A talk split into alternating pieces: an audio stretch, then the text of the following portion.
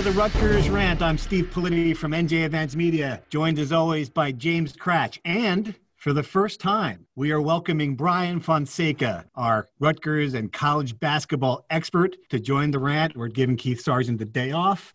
Brian, welcome to the Rutgers Rant. How you doing, pal? Steve, long-time listener, first-time participant. I'm uh, really happy to be on, and uh, it's an honor this has got to be a, this has got to be a career highlight for you. I mean, pe- people, you know, people have waited to waited to do this podcast their entire lives, and here you are already at this stage of your career. All right, so it's not really a big deal. But hey, I mean, it's going it's going top of my resume for sure. I was just uh, letting you, you know, you, uh, hype me up as long as possible before I uh, I went in there. So updating your LinkedIn page is that what you're going to do when you're done with this? That's good. That's I'm good. doing it as a, as we talk right now. Wonderful. Uh, well, you've had a lot to uh, certainly follow with the Scarlet Knights and this start for the basketball season. We're going to talk a lot of basketball today. We're going to do some wrestling in the middle of the show. Kratch is going to take it away for a while and preview the season. And if you're only if you're one of the football only Rutgers fans, stay to the end because we certainly will have some football. But we, but we got to start hoops. I mean, you know, this has been a fascinating Rutgers basketball season. Uh, you know, Rutgers last game, a two point loss to Iowa, a, a heartbreaker, one possession game, as Steve Pikiell said. And I got to tell you guys, this is the first time since the pandemic started that I've really, really missed being in an arena. I mean, this would have been the RAC would have been crazy for this game. Just the back and forth nature of it, you know, some of the high level plays. And I kept on imagining what the sound would have been like, you know, when Ron Harper hit, you know, he three straight three pointers, one deeper than the next. You know, when Geo Baker was throwing up those alley oops, uh, you know, to, to Myles Johnson. And at the very end, I, I'm curious if this game would have been a game that was different had you know especially when the with Iowa shooting free throws and they're shooting free throws now into cardboard cutouts, you know, instead of a packed student section. You know, Brian, do you think that, that that game might have been a different outcome if we if we had a full RAC? Yeah, I think the RAC is worth at least four points, right, based on what we uh, saw last year. And I mean, to your point, that that place would have been nuts the entire night. Uh, you know, not just those highlight plays you mentioned, but even like, you know, watching Dean Reiber go up against Luka Garza and holding his own, fans would go nuts. And all some of these crazy, breathless uh, defensive possessions where they just pushed Iowa, which is clear now after I watched them live, the best offense in the country. They held them deep into the shot clock multiple times, and you could just tell when that shot clock was down 10, you know, five seconds, the place would just be rocking. So um, I agree with you. I've been to every game at the RAC this season, and there, this is the the game I have missed the atmosphere the most. It would have just been, uh, it would have been, it would have been electric, and I do think they would have won that game had there been a packed RAC. Right, and it's just such an you know it's such an entertaining game. And you're right about Iowa. I mean, you know, Garza is just he's just a monster. I, I don't you know I'm stunned that he didn't go pro. I guess you know I think he's going to be a pro, a very good one. Uh, Kratch watching that game, you know, it looked like for a lot of it they had Garza under control. But mm-hmm. at the end, there's just there's just a few moves he made. You know, he made that one little dipsy do one handed layup where he drew the foul. It, it, that's just a, not a defensible play. I mean, he's just he's just uh, he's just the, the best player in the league. No, I, I thought it was more important, and Rutgers had success in this. Yeah, he's going to get his points. He had 25 points. His averaging, I think, was 27.7 coming in. They kept him off the glass. and he only had four yeah. rebounds. He's averaging right under 10 for the season.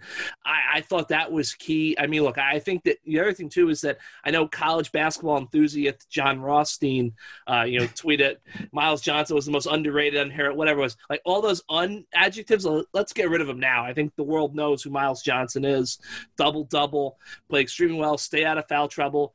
As Brian mentioned, you know, Dean Reiber kind of the, the spunky, you know, dynamic duo they had. He came in there was feisty, gave him some some good possession. So, yeah, I mean, look, I, I agree with you guys. I think if this game was at the RAC in normal times, towering inferno type game, Rutgers wins the game. Uh, but then again, I, I, think to myself, they held Luka Garza on the glass, the four rebounds, they lose by two. If he has a better game, what does that game sort of look like? But I, I think the biggest takeaway I had was I tweeted this Big Ten championship final four. That has to be the two goals for this team. Yeah, and I totally agree with you on that. That that that this, you know, I'm I'm going to put this to you, Brian, as as your first challenge. We like to challenge the panelists here on the Rutgers rant, so I'm going to I'm going to give this to you. Do you look at that game more as you know they're up seven? Eh, that's um you know they're at home that's a missed opportunity game, or do you look at it as you know that's that game is proof that this team really can compete with any team in the nation? You can't. They it's not either or. It can't be both. Which one was your your bigger takeaway in that one? I mean, both are true, but I guess uh, I definitely take more of a blown game angle because they held them 17 points below their average. They were uh, relatively quiet from three. Jordan Bohannon hit a couple of uh, of threes, but they kept their two best shooters. I think they were one combined one of seven. Uh, CJ Frederick and Wieskamp. You guys mentioned they held Garza. Uh, holding Garza at 25 points is pretty good, given you know he scored 30 against Gonzaga and and he's playing probably some of the best basketball in the country. So if you do all that on the, the defensive end, and it comes down to shooting 33% on free throws, you know, right. missing yeah. 13 layups. If you hit, you know, if you shoot mediocre from the free throw line or you hit one more shot, you know, around the rim, you're talking about a team that's going into the top 10 in the AP this week. And uh, really, I mean, people are starting to pay attention. I think if they beat Iowa after already beating Illinois, like this team would really, really get into the national spotlight. So I guess if you're making me pick, it's it's definitely more of a blown opportunity. But they did show that uh, you know if you could compete with Iowa, you can compete with anybody uh, in the Big Ten. I think. I'm, I'm sort of flabbergasted by the free throw thing, and it, it it was a problem last year. Obviously, my problem is that this year, how is it possible? That a team has three players who I'd rather shoot a contested three pointer than a, than a, a, charity stripe. I just don't understand it. You know, I mean, Ron Harper now, they looked it up today, he, he's 48% 48.3% from three point range and 56.6% from the free throw line. I know, I know that's below his average. He'll, he'll be better than that. And, it's just not shooting them, Kratch. I mean, they're not getting to the line enough. I mean, it, do you think this is this team's Achilles heel? Yeah, I mean, it's it's been this team's Achilles heel. It's been an issue for years now. I, I think, you know, I, at this point, I tend to think, no, look, they're not getting to the line enough. I know there's a large segment of our listening base that is going to feel there's a vast conspiracy emanating out of Rosemont, Illinois, against the Scarlet Knights. Uh, Stephen Bardo. I mean, I'm about to say it's not just his fan, it's not the fan base. I mean, this yeah, is. I say, I, I, that's just wild to me. Like, first off, like, quick side tangent: the fact that like one of the B- BTN's like top analysts just like does this like freewheeling, you know, podcast on Facebook before the games where he's just swearing and like throwing out all this. I mean, like, I'm just saying, you know, like this 2020 2021 man crazy no i mean look look i think the officiating is a thing i i think that this year it's tougher than other years to kind of probably pinpoint officiating trends just because one, I, I, think you saw it with Bo Borowski back in the game. You're going to see, I think, a lot more of the, the same faces each game as they're kind of trying to keep these guys regionalized, you know, to prevent as much unnecessary travel as possible. But just, you know, as you said, going like there's not 8,000 people in the RAC. I assume it's a different called game that way if, if there were people, because that's just human nature. But you know, look, I, I, know that a lot of people saying, "Oh, you can't be a great tournament team if you don't hit free throws." Well, yes, like that's the logical thing, but at this point, I just wonder: is is this just a part of this team? This team is right. just not going to shoot free throws, and if they're going to have success, you know, in the Big Ten, if they're going to win games in March in Indianapolis, they just are going to have to find a way to work around that.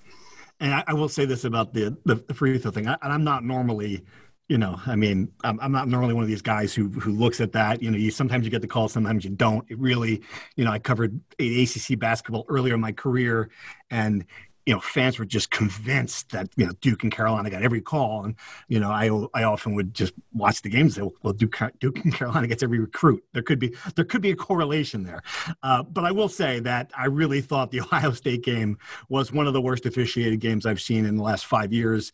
The fouls on Myles Johnson were were just borderline unfair. A couple of the last two, especially.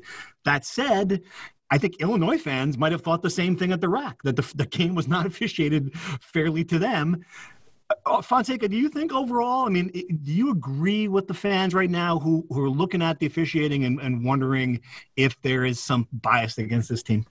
Not at all. I think you nailed the you hit the nail on the head with the uh, the Illinois thing. I did not see one tweet on my in my mentions or anywhere on the message boards complaining. Oh, I can't believe we got 30 free throws against Illinois. What is this officiating job? You know, and uh, I think our, our friends over at the RU Screw podcast do a great job retweeting all these fans across the Big Ten Iowa fans, Illinois fans, Ohio State fans. Every time they lose, their fans are tweeting about refs. do the refs in the Big Ten have a conspiracy against every single team in the league? Is is is that like it?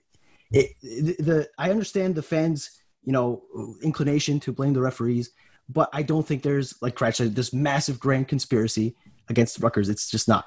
There, there are two things that every major college fan base believes: the officials are out to get them, every other team in the country has like nice, gentle, docile media that supportively cover the team, whereas they have the big, bad liberal newspaper locally that just wants to tear them down. It's, it's I haven't heard the second one. That's interesting. Oh, I know. It's amazing. Who knew? I mean, that's just that's just that's Wow. just the way it works. So that's just that's just fan is short for fanatic, and that's just how college athletics work. Sure. Uh, but to, to your point earlier about the free throws, they've been bad uh, for uh, shooting free throws under Pico the whole time. This is his fifth year. It's going to be the fifth year they finish in the 300s nationally in free throw shooting percentage.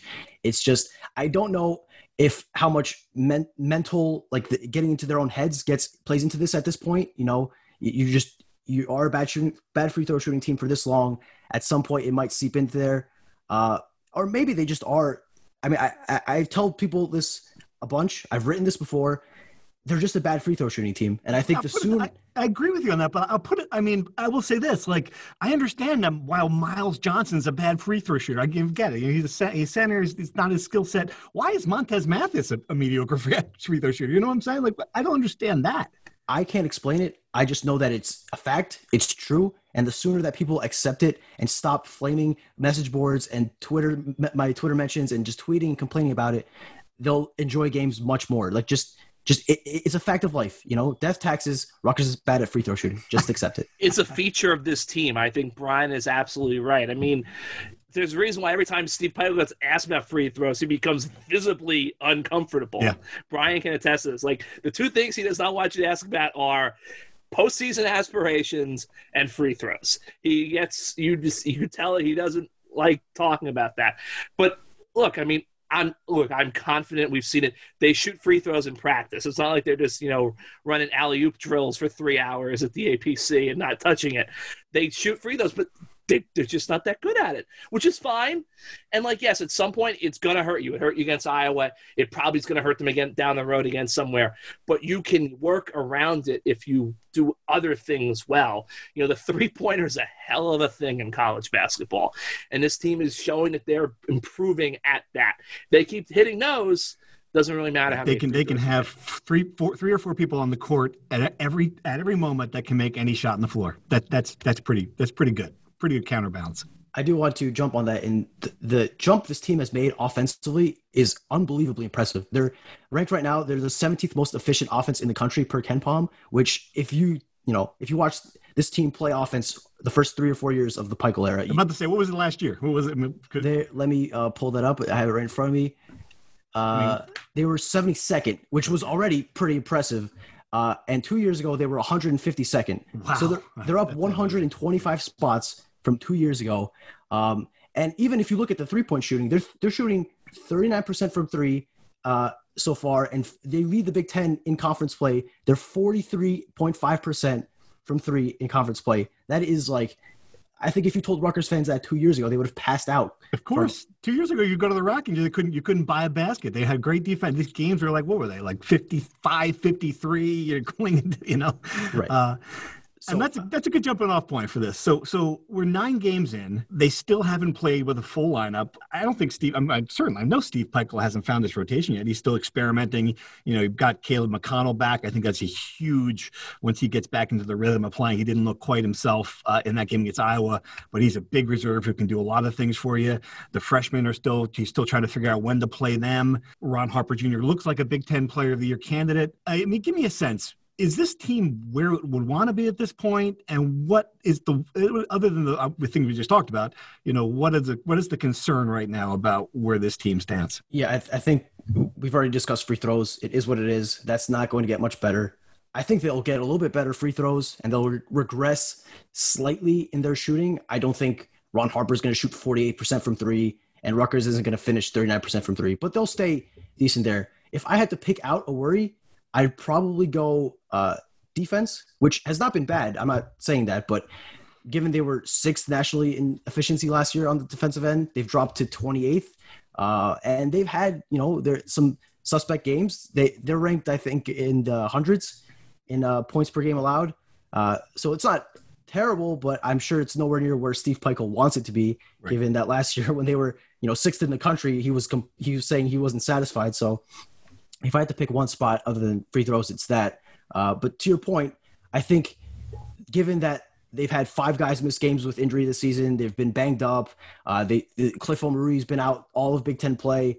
Uh, I think they are pretty happy with where they are now in terms of record and where they are in, in their rotation. Right, nine nine games played, three quad one wins. That's not bad. Christ, what do you think? Anything you want to add to that? No, I think I think the big thing for them is they got to get Big Cliff back as yeah. soon as possible, because if if he's out, the longer he's out, the more every game becomes just what it was last year. If Myles gets in foul trouble, you don't have much behind him, you know that's proven, and then you know, too many times last year, they were held hostage by his foul situation for large stretches of games. I think that if you don't get Cliff back sooner, you're risking that you're going to have that same thing, just a vicious cycle repeat itself. All right, guys, let's jump into true false. Now, Fonseca, if you've, you've listened to the podcast in the past, Right. Every single episode. Every single episode. Wow. Single episode. Twice. More, I haven't even more done than, that, Brian. But say that's more that's more than the three of us have done, certainly. Uh, all right. So you know how this works. We'll get you a comment, true or false, and we'll discuss it at the end. Let's start here. True or false? Ron Harper Jr. is the most important player on this team. Fonseca, go. True. All right. Kratch? True. okay, well, this is going to negate the next one. I will. Jacob Young is the most important player in this team. False. right. False. All right. False. False. I I would say false to that, but I would say true to this one. Myles Johnson is the most important player in this team. I will give my, that where, where I will put true at this point, just because what you said about depth. You both are obviously false since you went with Ron Harper Jr.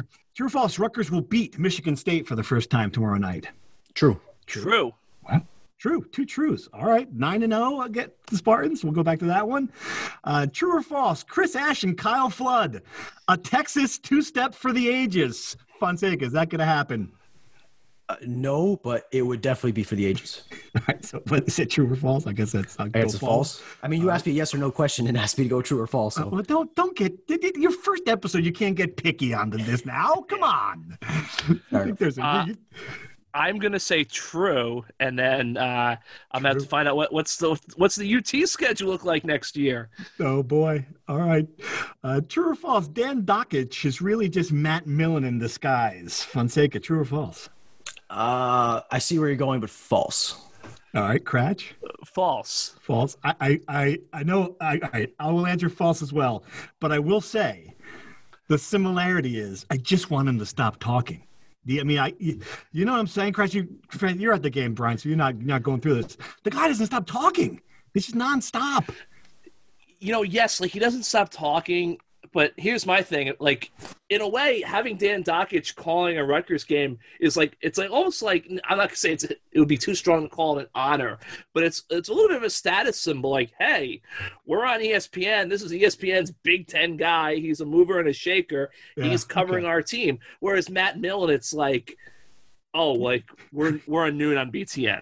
we got to give you some. I miss Bob Wenzel. I, you know, it's like is this the, the Rutgers guy in the studio? I don't, I don't think know? he's calling games this year. Is I'm, he not? What happened? I, I, don't think he was on the BTN roster. Oh, I, am not sure if he's huh. tired or just want to take some time off. But I, I don't believe he's on their their roster. But no, that's I mean that's that that's the only reason why I, I understand the similarities. But if Dan Dakich is calling your game, like you've accomplished something. Right, right. Which is not the case with Matt Millen. That's all right. Good point. All right. So you both think Harper is the most important player. I don't think maybe I didn't phrase those questions. I, I, I just think that for what this team's doing right now, you know, the, the way Myles Johnson's playing up front, given the lack of depth uh, uh, up front, he, you know, he is just the most indispensable player. And you can make a strong case that Jacob Young is not only the most improved player, mm-hmm. but man, he can take over games like, you know, uh, uh, with the way he gets to the basket, the way he can distribute and get into the line too. He's, he's hitting his free throws for the most part.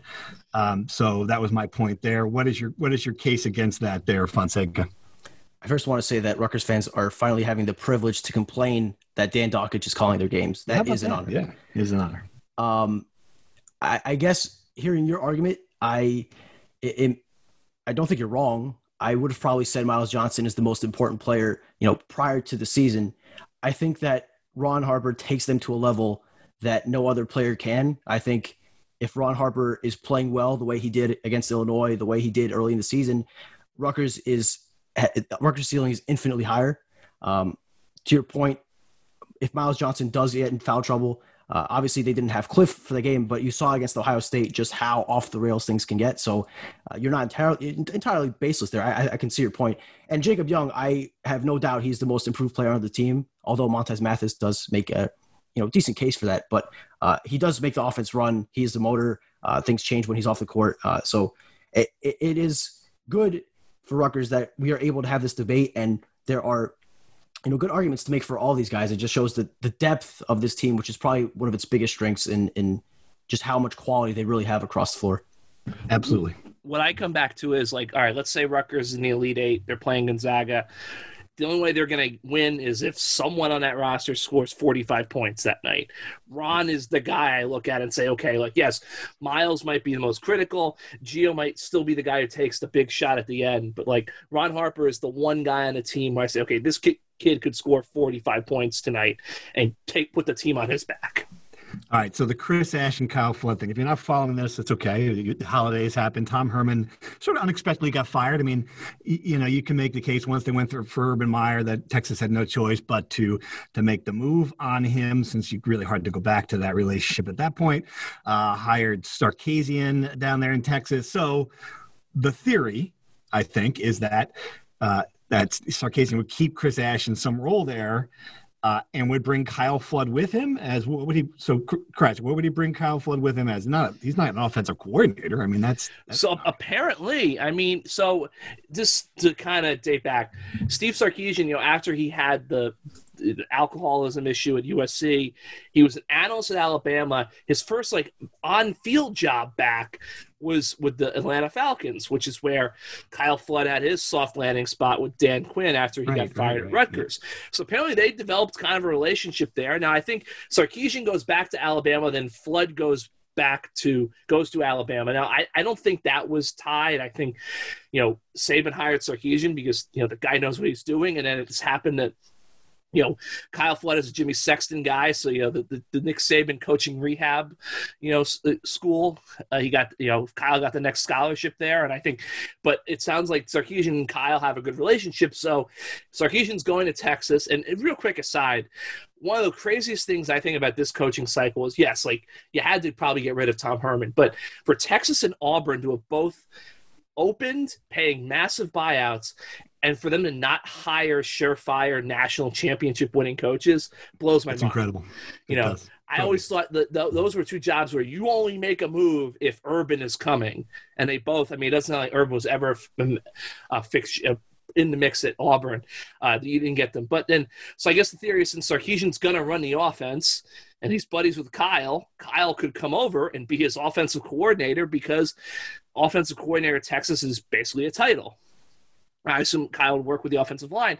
And then Chris, I mean, look, look, we, we've said many, written and said many things about Chris Ash. He's a good defensive coordinator, a very good defensive coordinator. I don't know if he's as good as Urban, you know, I don't know if he's the best one in the country, but he's up there. So I think it would make sense for him to, for Sarkisian to keep him at Texas if he doesn't have a defensive coordinator in mind. But at the same time, Bret Bielema now at Illinois, we know Chris likes the Big Ten. We know Chris likes is close with Bret.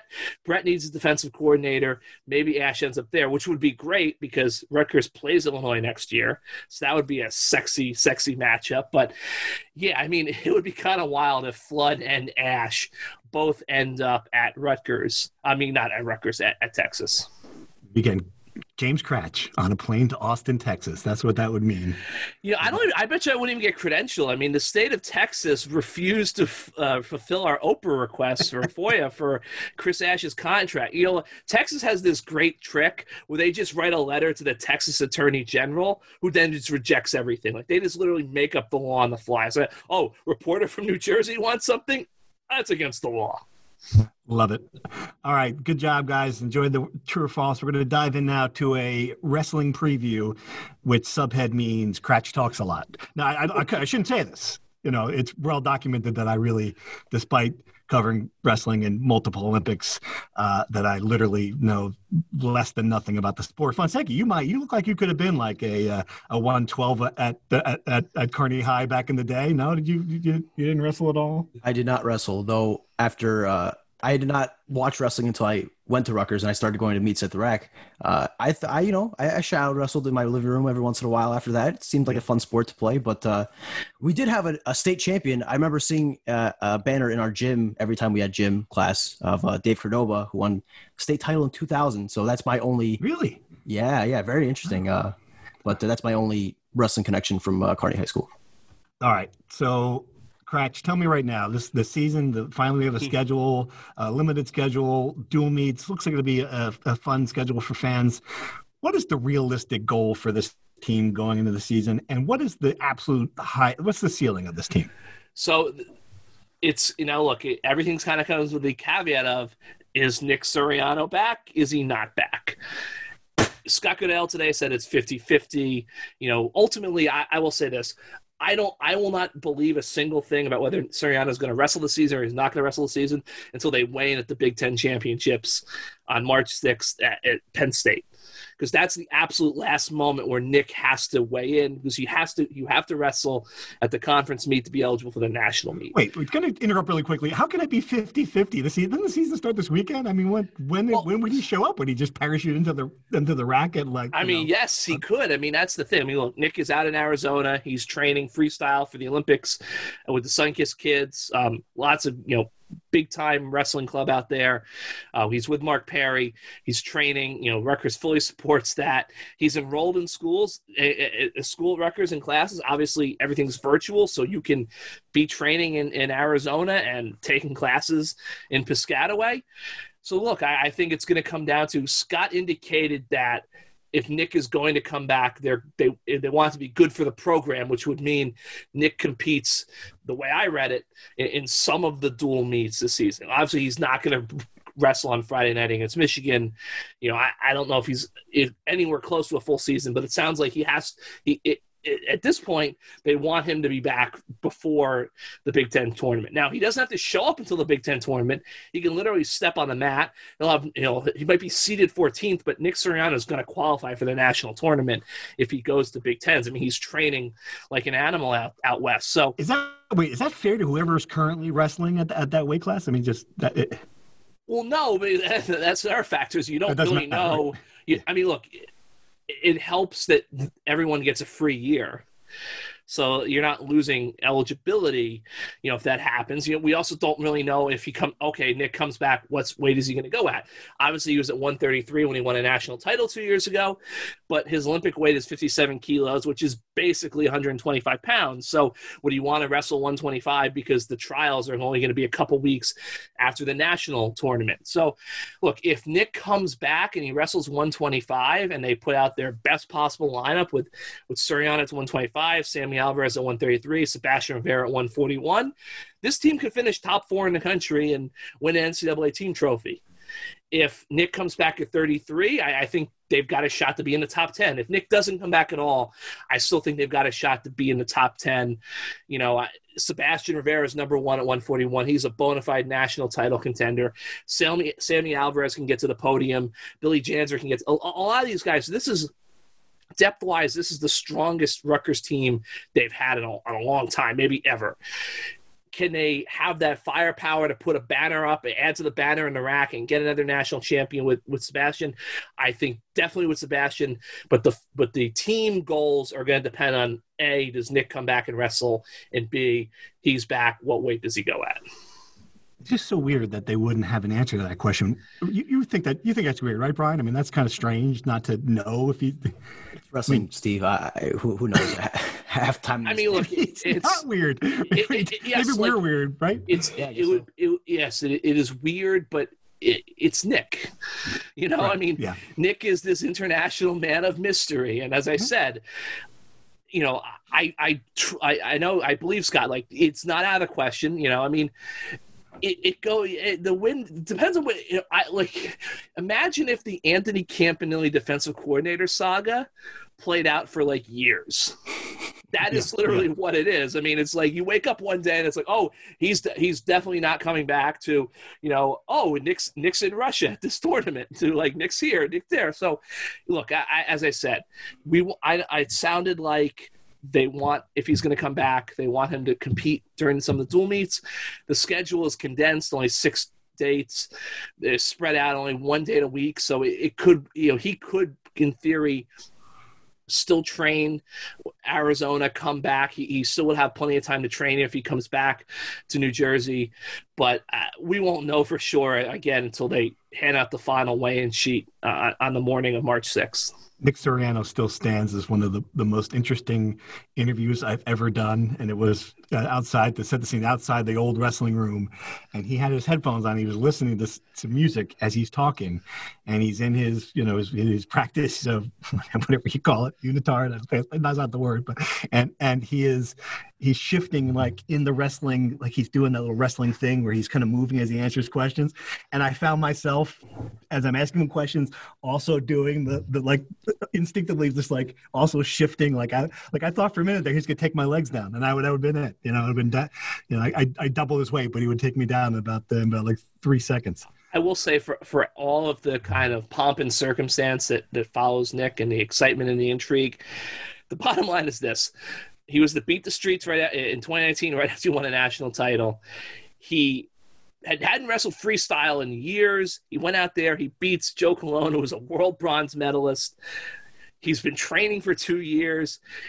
No matter whether he wrestles for Rutgers or not this year, with his defense, and if he if he adds offense from, from training the past few years, he has a legitimate chance to win the team trials, go to Tokyo, and potentially win a gold medal there, which is which is amazing. Of course. You know, so I, I, think that's the thing that you, you can't lose sight of.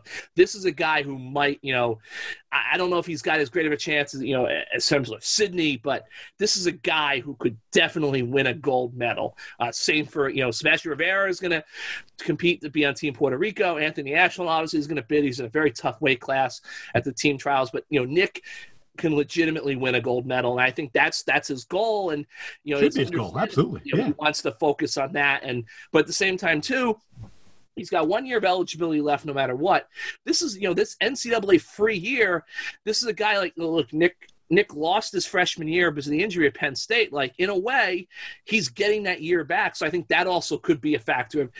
He could be a three-time, a two-time, three-time national champion. You know, because it's not like he can bank this year and come back next year with two years. You got to take it or leave it. You know, that's why Sebastian Rivera said he was planning on redshirting and, and focusing on the Olympics. Well, when they get told him, "Hey, you can have this for a year." Sure. Why wouldn't he take it? You know, this is their chance to win a national title. A guy like him could be a two-time national champ. Nick could be a three if he comes back. So, I, I think that you can't obviously it's going to be a big story and it really kind of determines and it's kind of i'm sure tough for, for rutgers and for rutgers fans to kind of be hanging in limbo here but no matter what the kid has a real shot to win an olympic gold medal i think that has to be the focus and as, as Goodale said they're behind him 100% in that pursuit Um, one last thought. Why again is Sebastian Rivera here? I mean, what made him transfer from Northwestern was, you know, if he could, he could have the same comp- competition there for the Big Ten, obviously.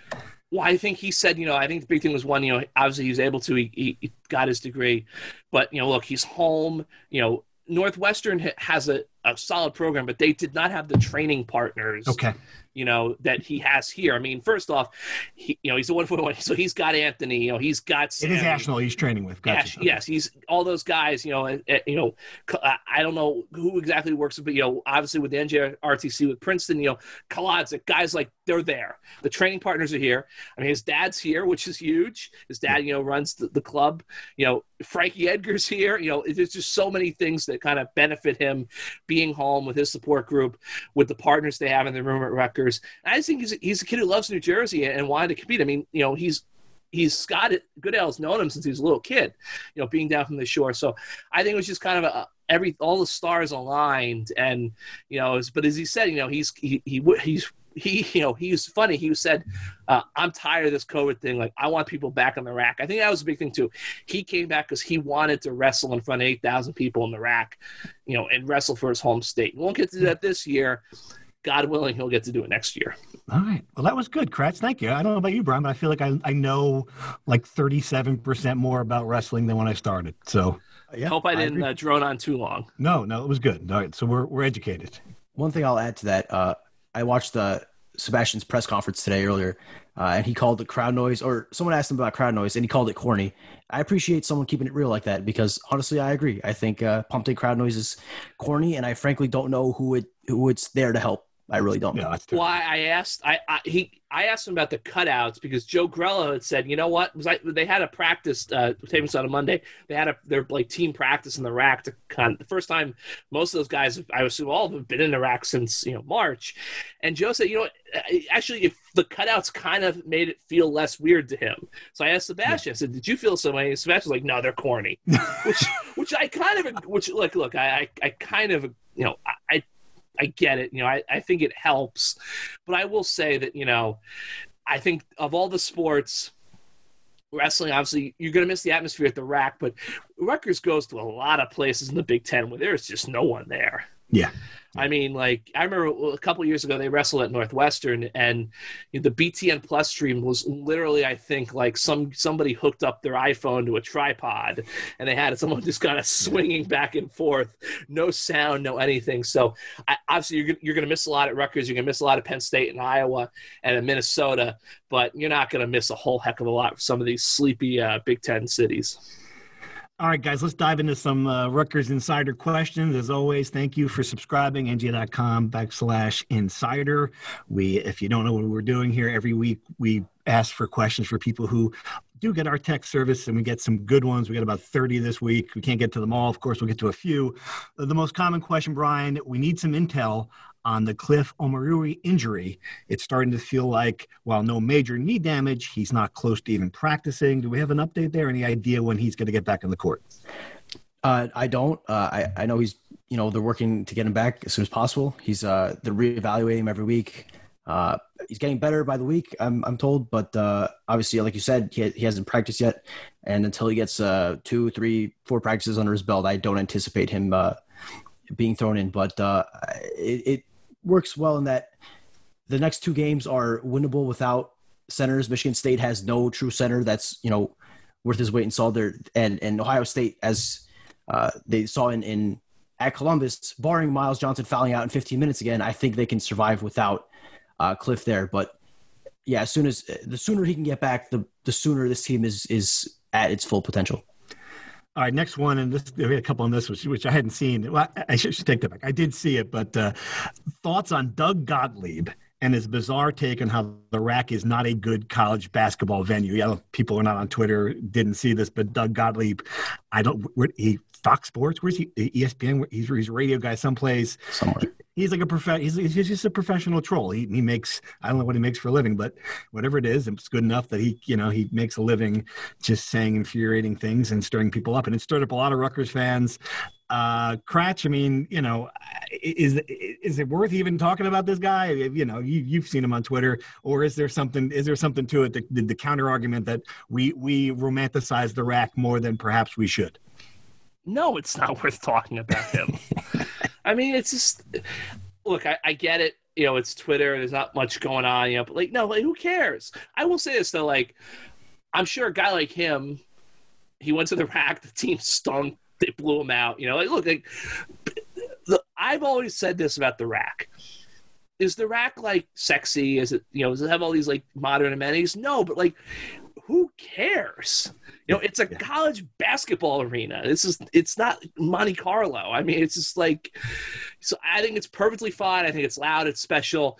If Doug Gottlieb doesn't understand it, you know, okay, fine. He's been in there once. Like, just move on with your lives. Exactly. Who cares what Doug Gottlieb thinks? I mean, you have people who Doug Gottlieb, you know, it's just like you said it. I don't even know where he works anymore. So, like, exactly. you know, who cares? All right, uh, a, a few. Andy J has a good one. Without crowd noise, do you think home court records will be similar to the home court football, home field football records, essentially eliminating home court advantage in the Big Ten this year? Uh, Fonseca, what do you think? I mean, obviously in football is a big deal. I mean, Rutgers won three Big Ten road games. I don't know if they would have done that if, you know, they had 50,000 people in some of these venues. is it going to be? Is it going to negate that 18-1 advantage that Rutgers had last year at home? I mean, they're not going to go 18-1 again. I don't think they'd go 18-1 again, even if there were fans this season. I thought I think last year's run was really something not replicable, not replicable. But I mean, the early sample size is that Rutgers wins a road game on its first road game at Maryland, a place they never won before. Uh, but they also lose a game at home against Iowa that they'd probably you know win last year. So uh, I think it's a little early to tell, but uh, I do think that uh, the the disparity between Rutgers, and Hyde, 18 to 1 at home last year and 2 and 10 on the road is just not going to, I think it'll be a lot more balanced. All right, a few football questions, Kratch. We have one from a new subscriber, Mark Mentor. Thanks for joining. Uh, any update on any unsigned players that are still in the mix and any info on New Jersey players in the transfer portal who might want to return home, EJ, EG, Guarantano, and Clement, etc. Uh, is it too early to know how this is going to shake out with the transfer portal, Kratch, or do we have an idea about guys who are not going to come here? It sounds like, you know, we had said it um, when it happened. I don't think they're in on Clement. I, I don't think they're. I don't I would be very surprised if Guarantano ends up here. I think we discussed that on a recent podcast. It seems like you know they're in on Jack Coan, you know the, uh, the mm-hmm. Wisconsin quarterback who obviously as many Rutgers fans know was the kid Kyle Flood was going to watch when he the chopper, you know, the infamous chopper flight back after being. He'll always have a spot in history. Always will have a spot yes. in history. You know, but again, like you know, the problem with with the, the the transfer portal is a guy like Jack Coan, who's had success at Wisconsin, who you know, who's experienced, he's got a lot of suitors. I mean, you know, it's great. You know, I look. I think Rutgers definitely is able to put a lot much better foot forward. You know, for Jack Coan now than they would have been, you know, two years ago, obviously.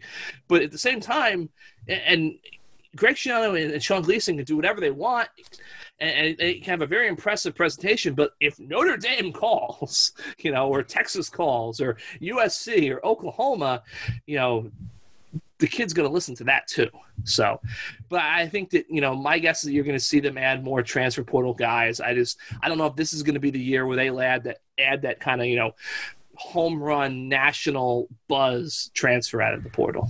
Other than quarterback, which we agree that we have to they have to add someone to that room. What do you think is the position that, that is most likely to add a guy? I, I think they have to get a tight end because yeah, th- those tight ends yeah. just they, they don't block. They really want Rutgers, Rutgers and the Giants need to get a tight end. Yes, they, they, they, have to get a tight end. You know, um, tight end. I think you know they got an offensive lineman. They got a defensive lineman. I think uh, someone in the secondary could really help. I think depth is a concern there. Uh, I would say tight end, and I also think maybe a running back. You know, I just you know really why? Well, just because you know Isaiah Pacheco, we, we, saw last year. You know, like this past season, like it just seemed like they, they struggled to kind of find a way to use him. A guy like Aaron Young didn't do a lot. You know, Kayron Adams. I just think they might need another guy in that room just to kind of shake things up. I think that's that's well down the list. I think to, for me, tight end is the position they have to address. All right. Thanks for again for all your questions, folks. We appreciate it. We're going to dive in. We have let's do predictions. We don't. We did it for football. Uh, it's a little harder to do for basketball. You, some of you might be listening to this after the Michigan State game is played. Uh, I, I I thought it was interesting. You both said true to the fact that Rutgers will beat Michigan State.